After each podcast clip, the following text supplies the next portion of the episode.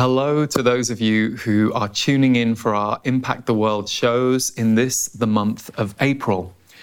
Because of everything that's been going on with the coronavirus and the fact that so many of us are quarantined at home, we've slightly changed our programming for this month.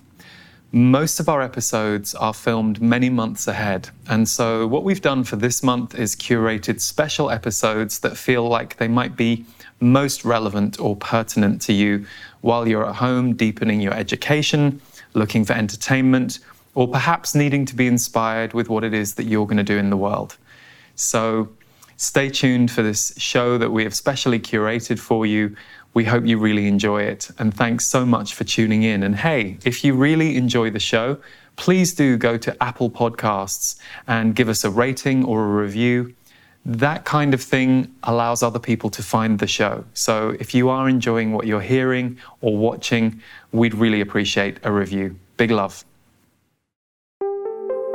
Welcome to Impact the World, the show for and about creatives, changemakers, and entrepreneurs. This is a conversation episode where a special guest shares with me what they are creating and the behind the scenes journey of their experience.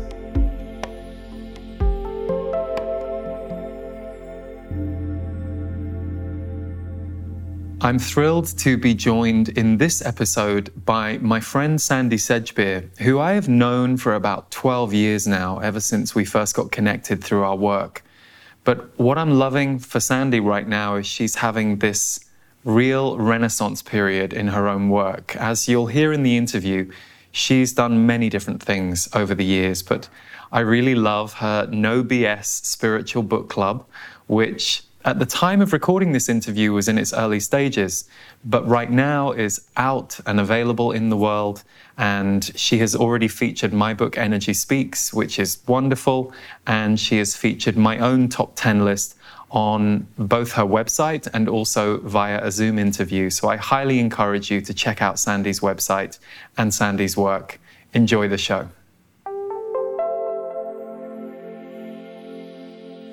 Sandy, thank you for being here. Thanks for having me.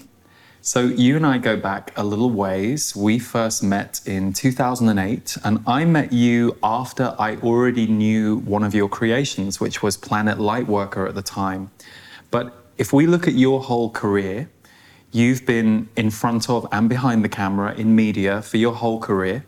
And to anybody watching or listening who is maybe been interested in spirituality or consciousness, they might know you for Planet Lightworker, Children of the New Earth magazine, another big popular magazine um, when you were doing that. And you also hosted on the virtual light broadcast for Lightworker for 12 years. So I've got you here today because I'm loving what you're launching right now into the world. So would you like to share with us what your new endeavor is?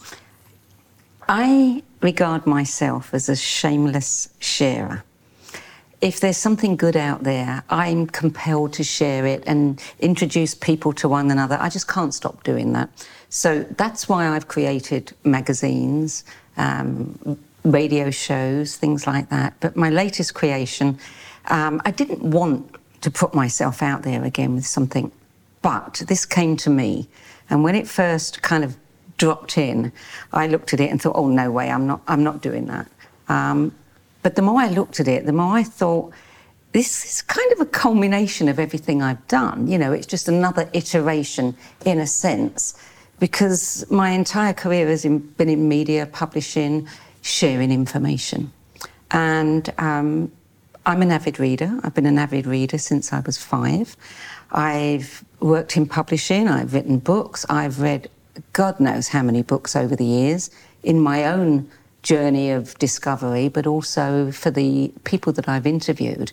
And I've served as a judge for 13 years for the Benjamin Franklin Awards. And uh, in a way, when I looked at this project that dropped in, it was like, you can't really turn your back on this one because this is where you've been heading um, all of your career.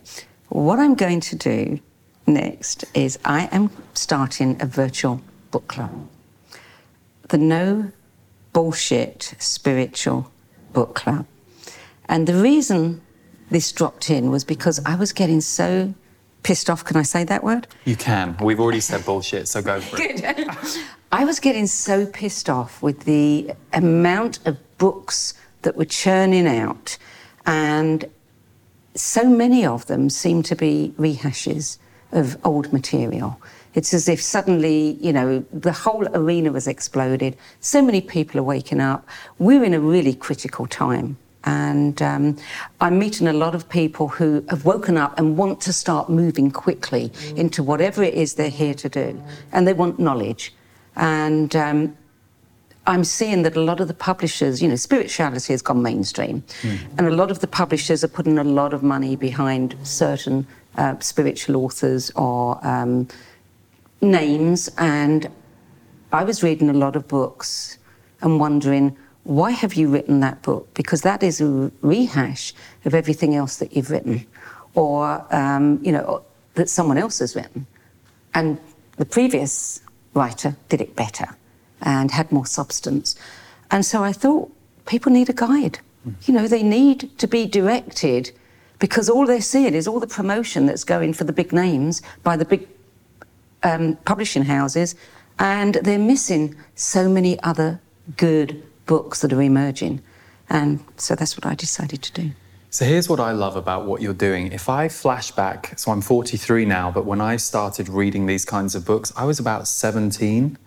And I remember, I, th- I think it's different now, but I remember then you didn't know what was what was good and what wasn't good. If it was your first spiritual book, you were like, oh, this is spirituality. Oh, this is intuition. And at that point, you were, su- you were such a sponge, or I, I know I was, and I don't think there's anything wrong with that. But what I love about what you're doing is the curation aspect. And yes. you are so experienced in this field and with authors and with books.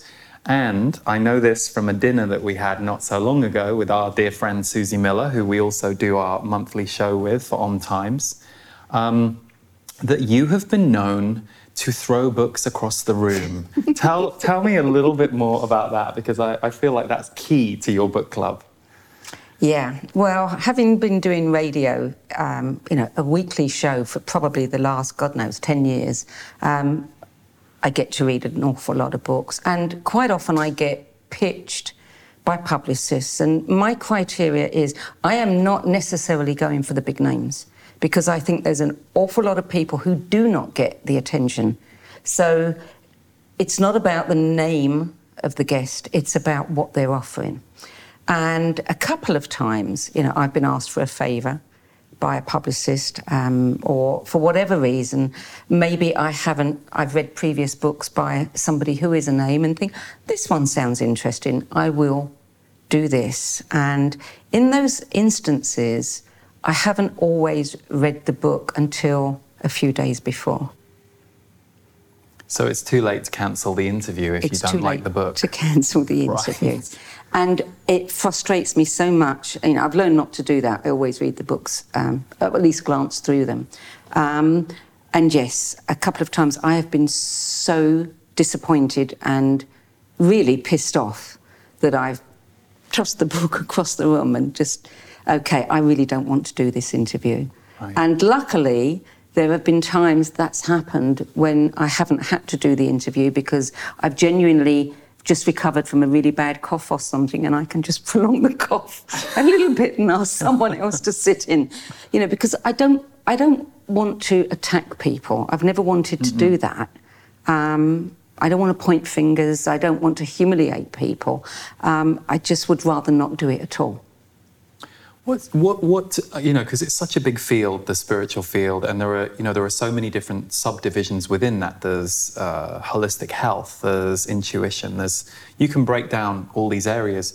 What is one of the biggest bugbears or problems that you see happening in our field? Um, uh, you know, things that mislead people or yeah, what, what's one of the biggest problems that you think we're facing today? You really want me to get started? Of course, of course. Yeah, that's why you're here. Um, a few things because I've been in the arena so long. You know, I've I've seen a lot, and I've seen the arena get very, very crowded. Mm. And um, the thing that really bothers me is people have information and they're very passionate about sharing that information. And I think that's wonderful. And they get out there and they share it. And um, what happens is they get attention and then they develop a career. They give up maybe their day job and this becomes a machine. And now they have to keep it going. And sometimes people, certain people I've seen, are then caught in this treadmill. Hmm. And they've got to keep churning out information. They've got to keep creating um, seminars, workshops, online events, etc., because this is what they do now. Mm. And they've given up everything to deliver their gift. And they become blind to the fact that what they're delivering isn't as useful as the first iterations of what they delivered. And I understand it's really hard for them to then walk away. Um, and I, I don't know how I would behave in that situation, but I find that very sad. And what I see happening is the messages get more and more diluted, and people get more and more distracted by the, um, let's just say, the aura around that person, that they're being distracted down a particular road and not necessarily getting the movement that they're looking for. That is a big bugbear for me. I love that you just said distracted by the aura because I remember it was about three or four years ago, I was speaking at an event and um, uh, I remember the host of this event, um, before they had me on stage, they were waxing lyrical about this person in our field. And I found it really odd because even though I feel like the person they were talking about, from my perspective, has grown and humbled a little bit in the last few years. At the time, I remember not really understanding. And when I asked her what it was that she so benefited from in this person's work, she couldn't tell me.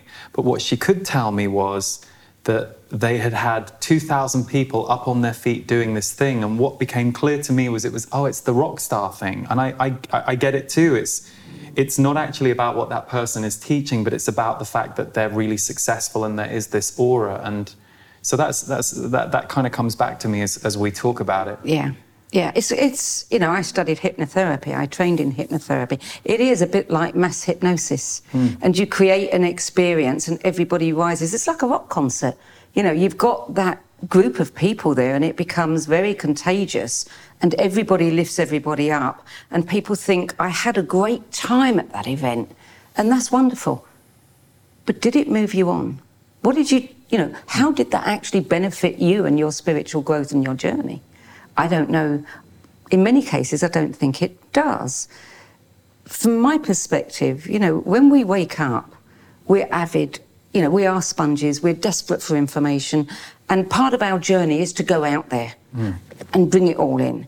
But eventually, we learn that the real journey is in here.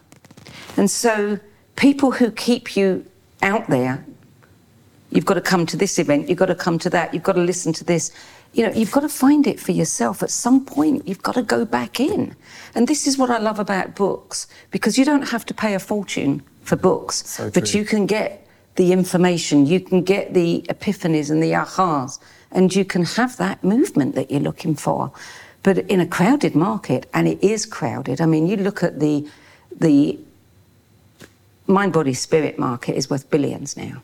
You go into any bookshop, and what used to be a tiny little shelf is now a whole aisle. Mm. And, you know, I've gone in myself sometimes looking for something, and I get so confused by everything that's being thrown at me, I walk away with nothing.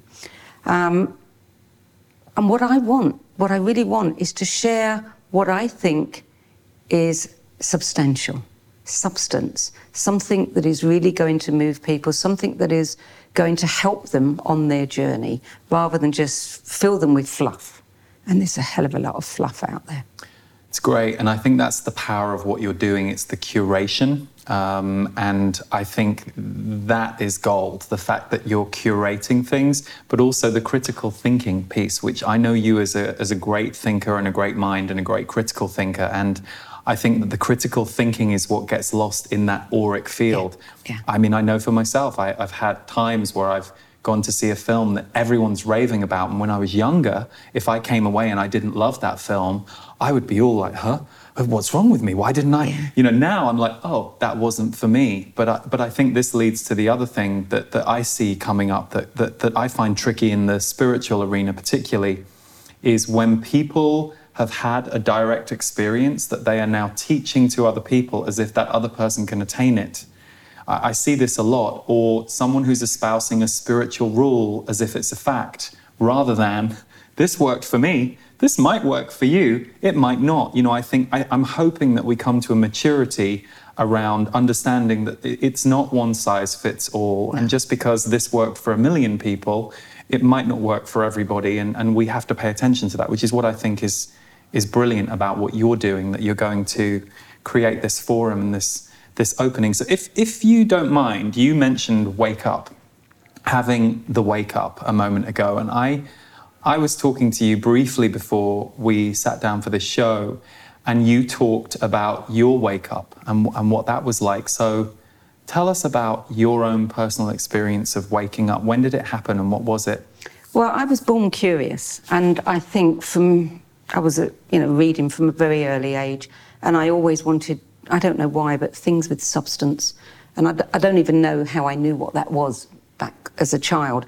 Um, but I was reading all kinds of um, occult books, you know, everything I could get my hands on. But it was always with um, a kind of investigative. Uh, I wasn't quite sure what I was looking for. It was like I'm pulling all this information in, and that doesn't fit. Oh, that sounds reasonable. You know, I can kind of go along with that one. Um, and it felt very much, you know, I'm a journalist. That's how I started my career. So I'm very skeptical. I want proof of everything.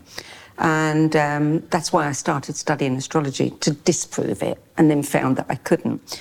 But in 1987, something happened. And I can never pinpoint the day.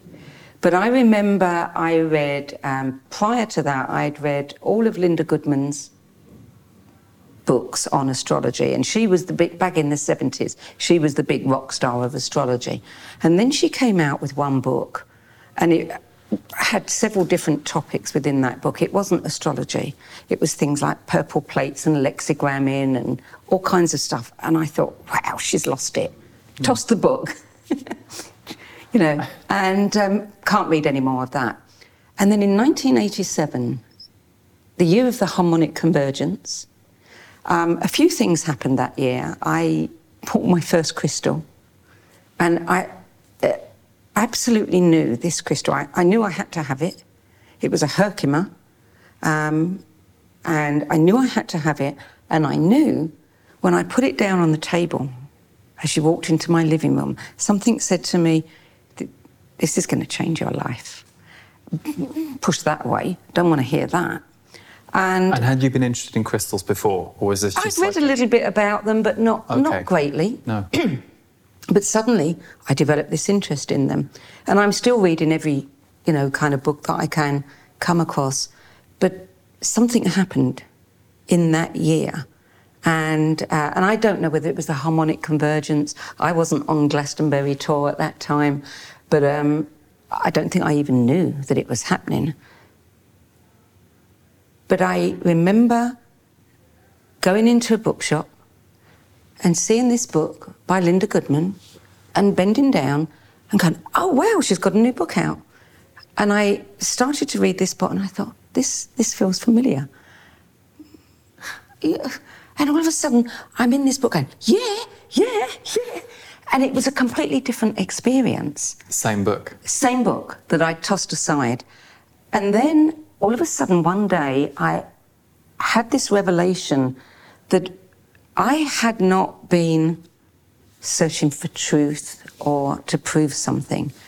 I'd been trying to remember something. And I was looking for whatever it was that was going to make me remember. And I don't know how I came to that understanding, but it made sense of everything that I'd been doing. And what used to be this pursuit, if you like, that was over there that I was always a little bit analytical about, I suddenly knew what I knew. And it was in here. And I understood it was as if all of this information that I'd taken in kind of coalesced into something. And from that moment, I knew that I had to make so many changes in my life. And what I was doing, all kinds of changes that ultimately, several years later, led me to move to America. Hmm. And I knew I had to come to America because I had to immerse myself in that spiritual movement. And it was all there in LA. And somehow I, I had to get there. And uh, as luck would have it, by all kinds of syn- synchronicities, I ended up in San Diego and I ended up with this opportunity to produce this magazine, Planet Lightworker, which wasn't mine. It was Steve Rother's, um, who used to run the Virtual Light broadcast. He was trying to put it together, but because of my magazine background, he asked me to take it on.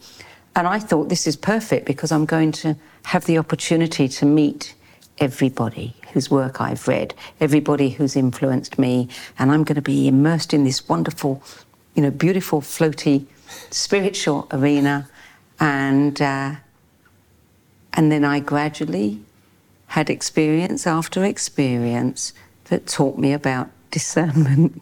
Yes. because I met a lot of people who loved their books, really not so sure about, you know, their authenticity, walking their talk.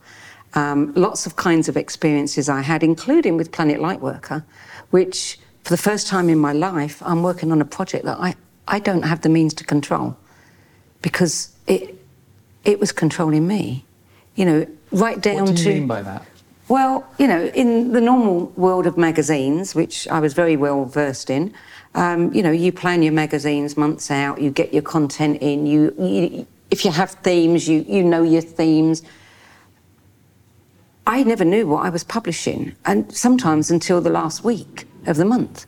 And I'd get this information, but it was very much a this this has to go in. It wasn't a critical, well, we're going to balance out, you know, we're going to have some articles on this and some articles on that. Sometimes I'd get three articles on the same topic, but all three of them were presenting, you know, stuff. They've all got to go in. And so for me, it broke all of the rigid rules that I'd lived my magazine publishing days yes. by. And I began to realize, wow, this thing has got an energy of its own. It's telling me what it wants. Yeah. And um, so it was a great training ground for me, but it was also a great training opportunity and discernment.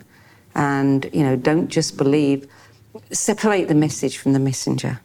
You know, the message might be good, the messenger might have feet of clay. Yeah, oh, so much in what you just said. And the, the, first thing that comes for me is just the humanity that we all have. And I think often, uh, you know, the, the way that we ascribe to a spiritual person or a gifted healer, um, you know, they might not be a great dad you know, and, and that's okay. It doesn't mean they're not a great healer, but exactly. I think because we hadn't really examined that, certainly going back 20, 30 years, there was this kind of horror and this fall from grace of some of those people that you, that you would go through. Or sometimes they might be an okay healer and they might also be a really dodgy healer. You know, there was, a, yeah. there's a, as you said, there's a whole, um, there's a whole gamut out there. Um, but I also love what you just said about Planet Lightworker having its own energy because I've always said this to my team. Um, you know, I have a website, it's called leeharrisenergy.com, and it's beyond, okay, my name might be in it, but it's beyond me. It's, it, it, it really does belong to the audience and what the audience need.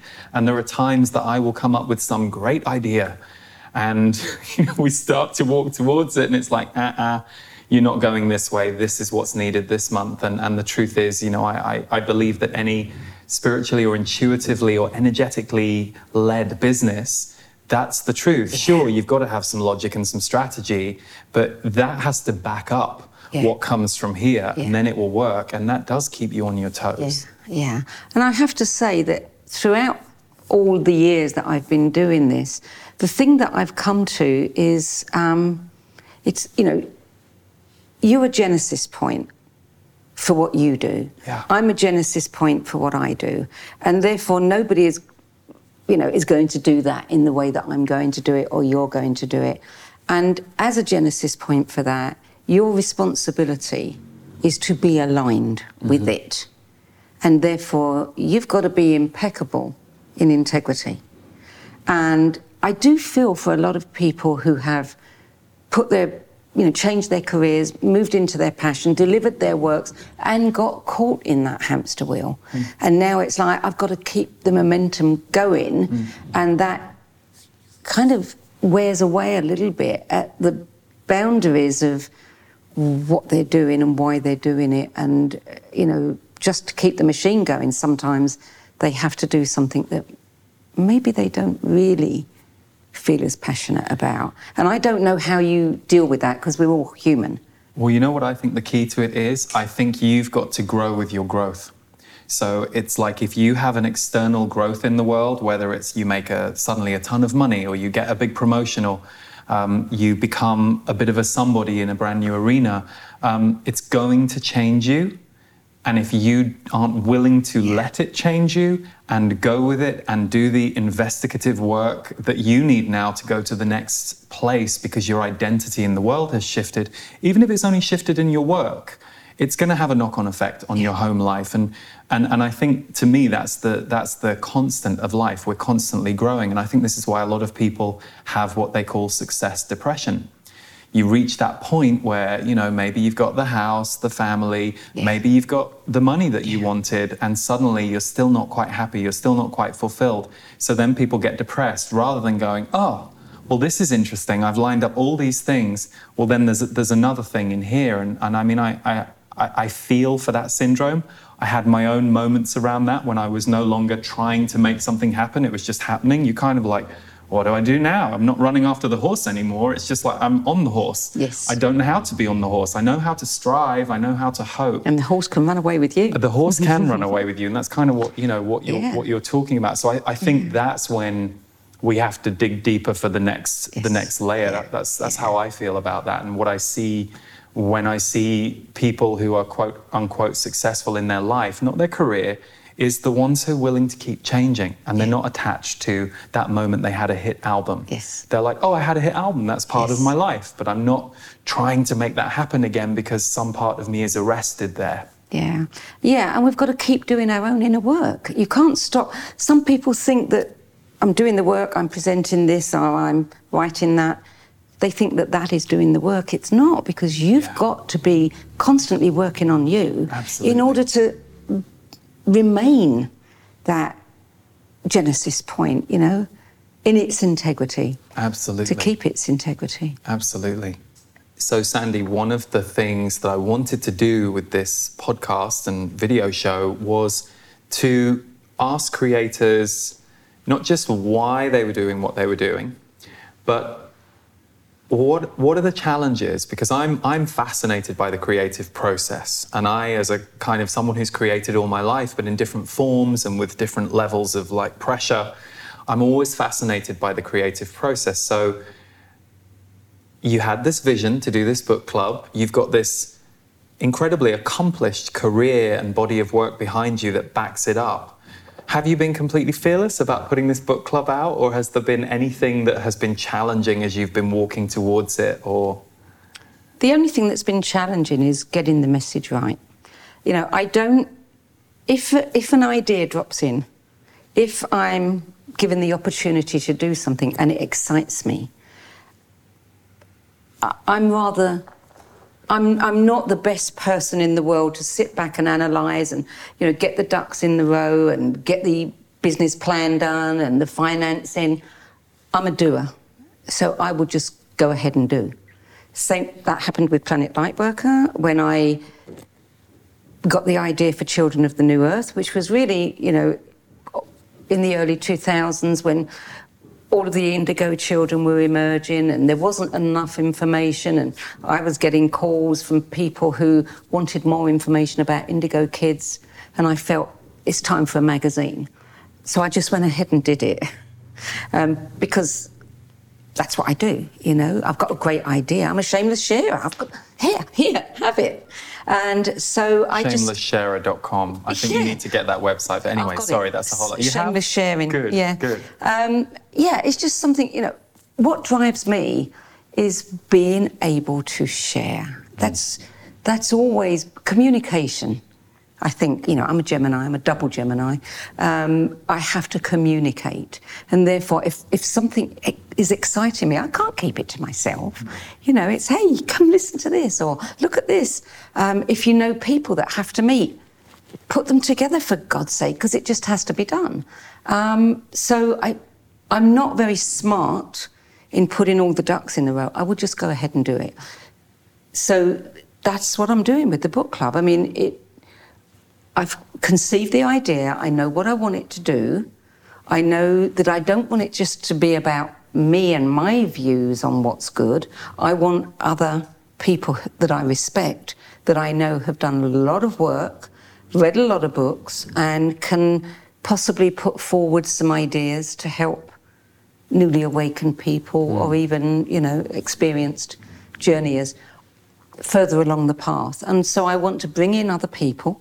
Um, I want to have dialogues. I want people to be able to participate and speak with it. So there will be video sessions, live sessions, Zooms, where we can all talk to somebody maybe who's given us their 10 best books for that month. Um, I want lots of interaction with it. Um, so it's not a difficult thing to produce. All it needs is to be organised, get a website going, get it out there.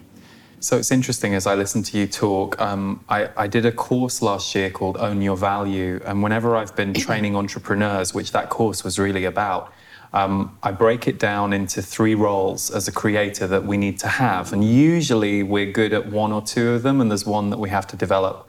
And that's the visionary, the architect, and the builder.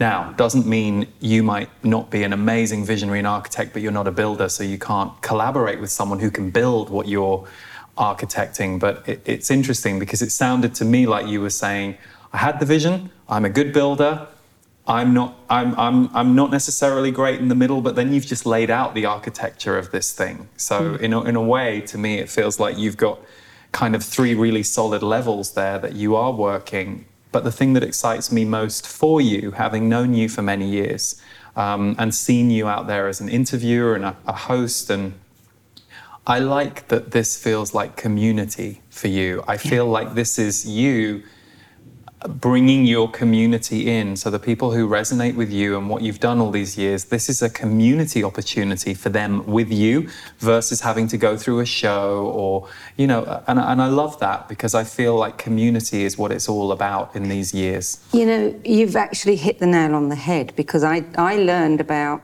seven or eight years ago what my entire life and my career path was about. Communication is it so when I was working in the media and I was working on magazines, I would I was probably one of the first people in England to start organising events for my readers, so that you know, I went to um, a health spa, had a fabulous week, wrote an article about it, and thought it's not enough for me to write about it. They want to experience it. So the next thing was, hey, why don't we take over this place and get our readers in? I want to meet people. I want to talk to people. I'm interested in community. When I was in advertising, you know, I was credited with inventing the Magalog in England, which the is what? Magalog. It's it's a you know people ha- in those days before the internet mail order catalogues. So, for example, the agency specialised in direct marketing, they had um, many clients who communicated with their customers through a catalogue, seed catalogues, beauty catalogues, I whatever. remember, yes, okay, the catalogues, right. yes. But that's what it was. Um, we sell you this product, you buy from us. But the biggest problem a lot of these companies had is how do we retain loyalty, hmm. right, of that customer? Someone else might come along with a cheaper product. We want to, you know, and how how can we grow and c- communicate with these people? So for me, the answer was easy. I've been in magazines all my life. Well, you give some pages over, and now if you're a seed catalogue, you start putting a planting, you know, article in there, a calendar. Um, information that they'd have to go out and buy a book for. Now your catalogue isn't just selling them, it's becoming a resource for them. Mm. It's you're giving them added value. Now you're beginning to get their loyalty. They don't want to put that um, catalogue in the bin at the end of the month. They want to keep it because it's becoming an encyclopedia. So it was addressing needs for the customer to feel part of something and get value for money, you know, for their money that they were spending. But it also created loyalty for the company um, because people f- felt warmer about, they care about me. And, you know, it gets this kind of community going. Now you've got a community. So about seven or eight years ago, um, I had a reason to, you know, someone was asking me about my views about marketing. My views about marketing, and I've done the old fashioned marketing when I was with the agencies, is what I call resonance marketing. And that is about creating community, speaking with authenticity, and giving your customer, you know, fulfilling their needs. That's got to come first before profit. Profit follows. If you get those things right and you Absolutely. are genuine, then of course people are going to love you. And so I realized, looking back over my career, I was doing those things all those years ago. I was pleasing myself, my need for communication, my need for community, you know, to connect with those readers, to connect all the little dots up so that you can feel part of a family. So that's what drives me. That's why I like sharing. Yeah. That's why I like putting people together. Yeah. It's it all comes back to community. And have there ever been times, because one of the things I love about you is you're a real straight talker.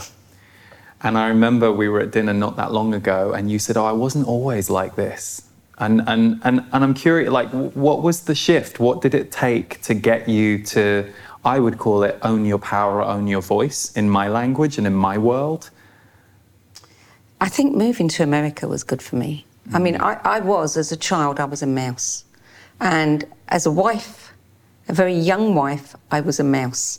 And people who know me now cannot believe that I would have been, you know, the little wifey under the thumb. Yes, dear, no, dear, three bags full. Um, the beginning of it was when I got divorced and I had to be mother and father for my children and I had to stand up for them. And that, that was huge because I had to stand up and I had to speak um, and defend them and uh, so that was a big, you know, getting out of my pram at the age of 27, if you like, mm.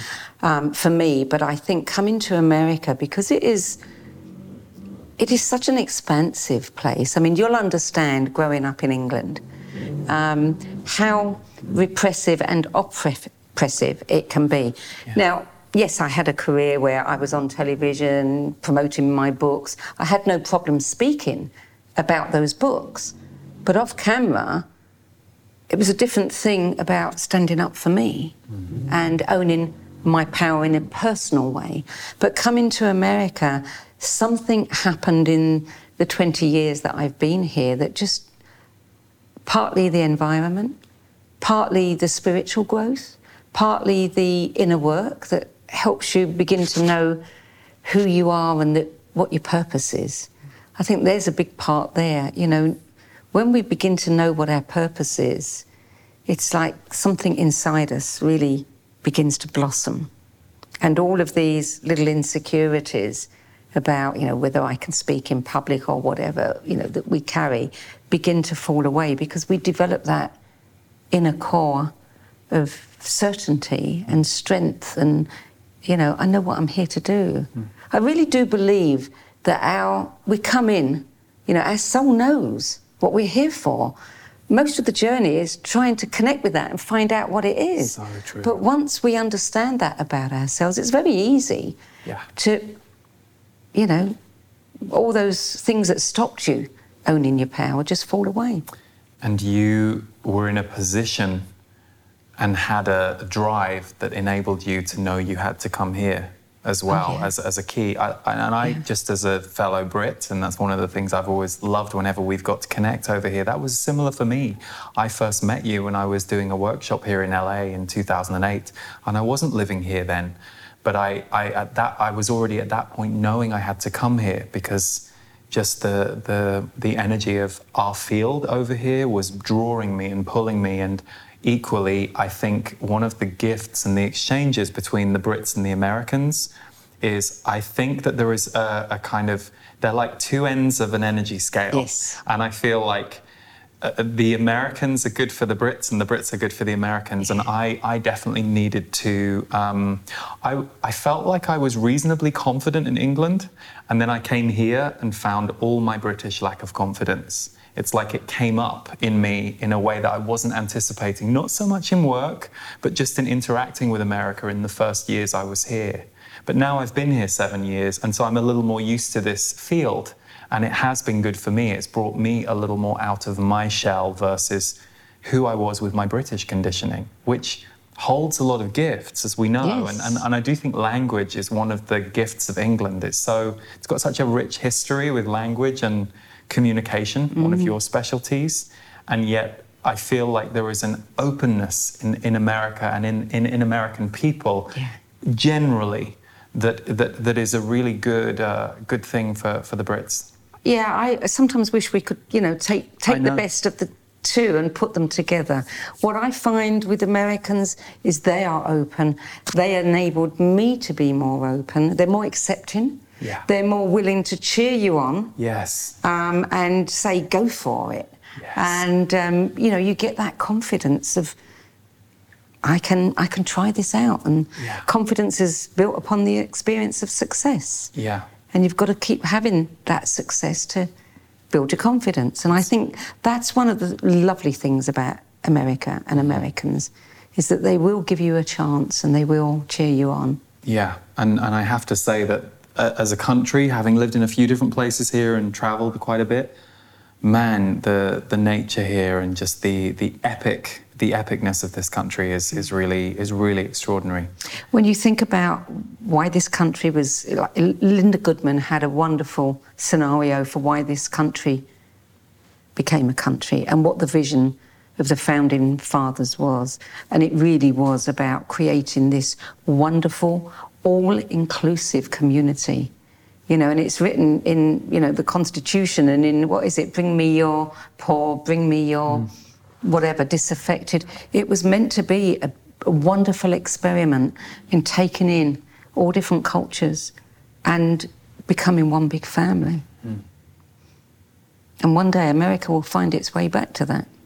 I feel that too. The, the Z's have always, the Z's who I channel, for those of you who are just new to the show, um, they have always said that America is a really key power center Yes. for the Earth's evolution at this Yeah. time.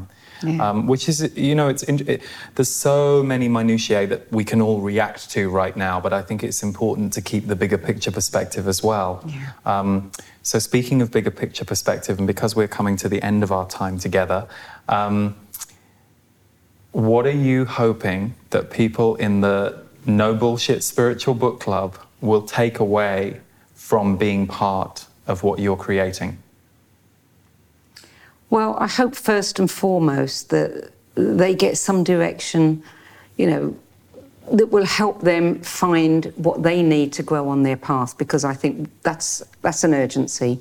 We all need to find that. I hope they find community. I hope they find authenticity. And I hope that, you know, they begin to find out who they are and how magnificent they are and what they've got. And that's that's my criteria. You know, the books that I want to recommend personally myself are going to be the books that I think can give them that understanding of who they are and what they're capable of. I'm thrilled you're doing it, and I'm thrilled you're doing it for you personally, and I'm thrilled you're doing it for people and for the world because even though uh, I know that the title is the No Bullshit Spiritual Book Club, the arc over it energetically is just this community that I can Yeah. see and feel. And um, it's fantastic. So, if I wanted to find you, obviously, we will share all links underneath the videos, um, in the description if you're listening to this as a podcast. But where would people find you and the book club? They'll find it on my website, which is not just about the book club, it's about the other things that I do as well, which is sandysedgbeer.com. sandysedgbeer.com. And Sandy, you also, for anyone who's listening who, um, who is an author or someone who works in this field, you also offer PR and all kinds of services to people in our field too. And I know many contemporaries who have worked with you and raved about you. So, so um, that, that might be worth checking out too if you're interested. But thank you for being with us today. It's been so much fun. Thank you for inviting yeah, me. I'm really excited for you. So thank you for tuning in. And if you want to check out Sandy's Club, you can check all of the links underneath this video. Um, or if you're tuning in by listening, you can check in the info box for the podcast. We'll see you next time. You have been listening to Impact the World. For more of my work, please visit leeharrisenergy.com.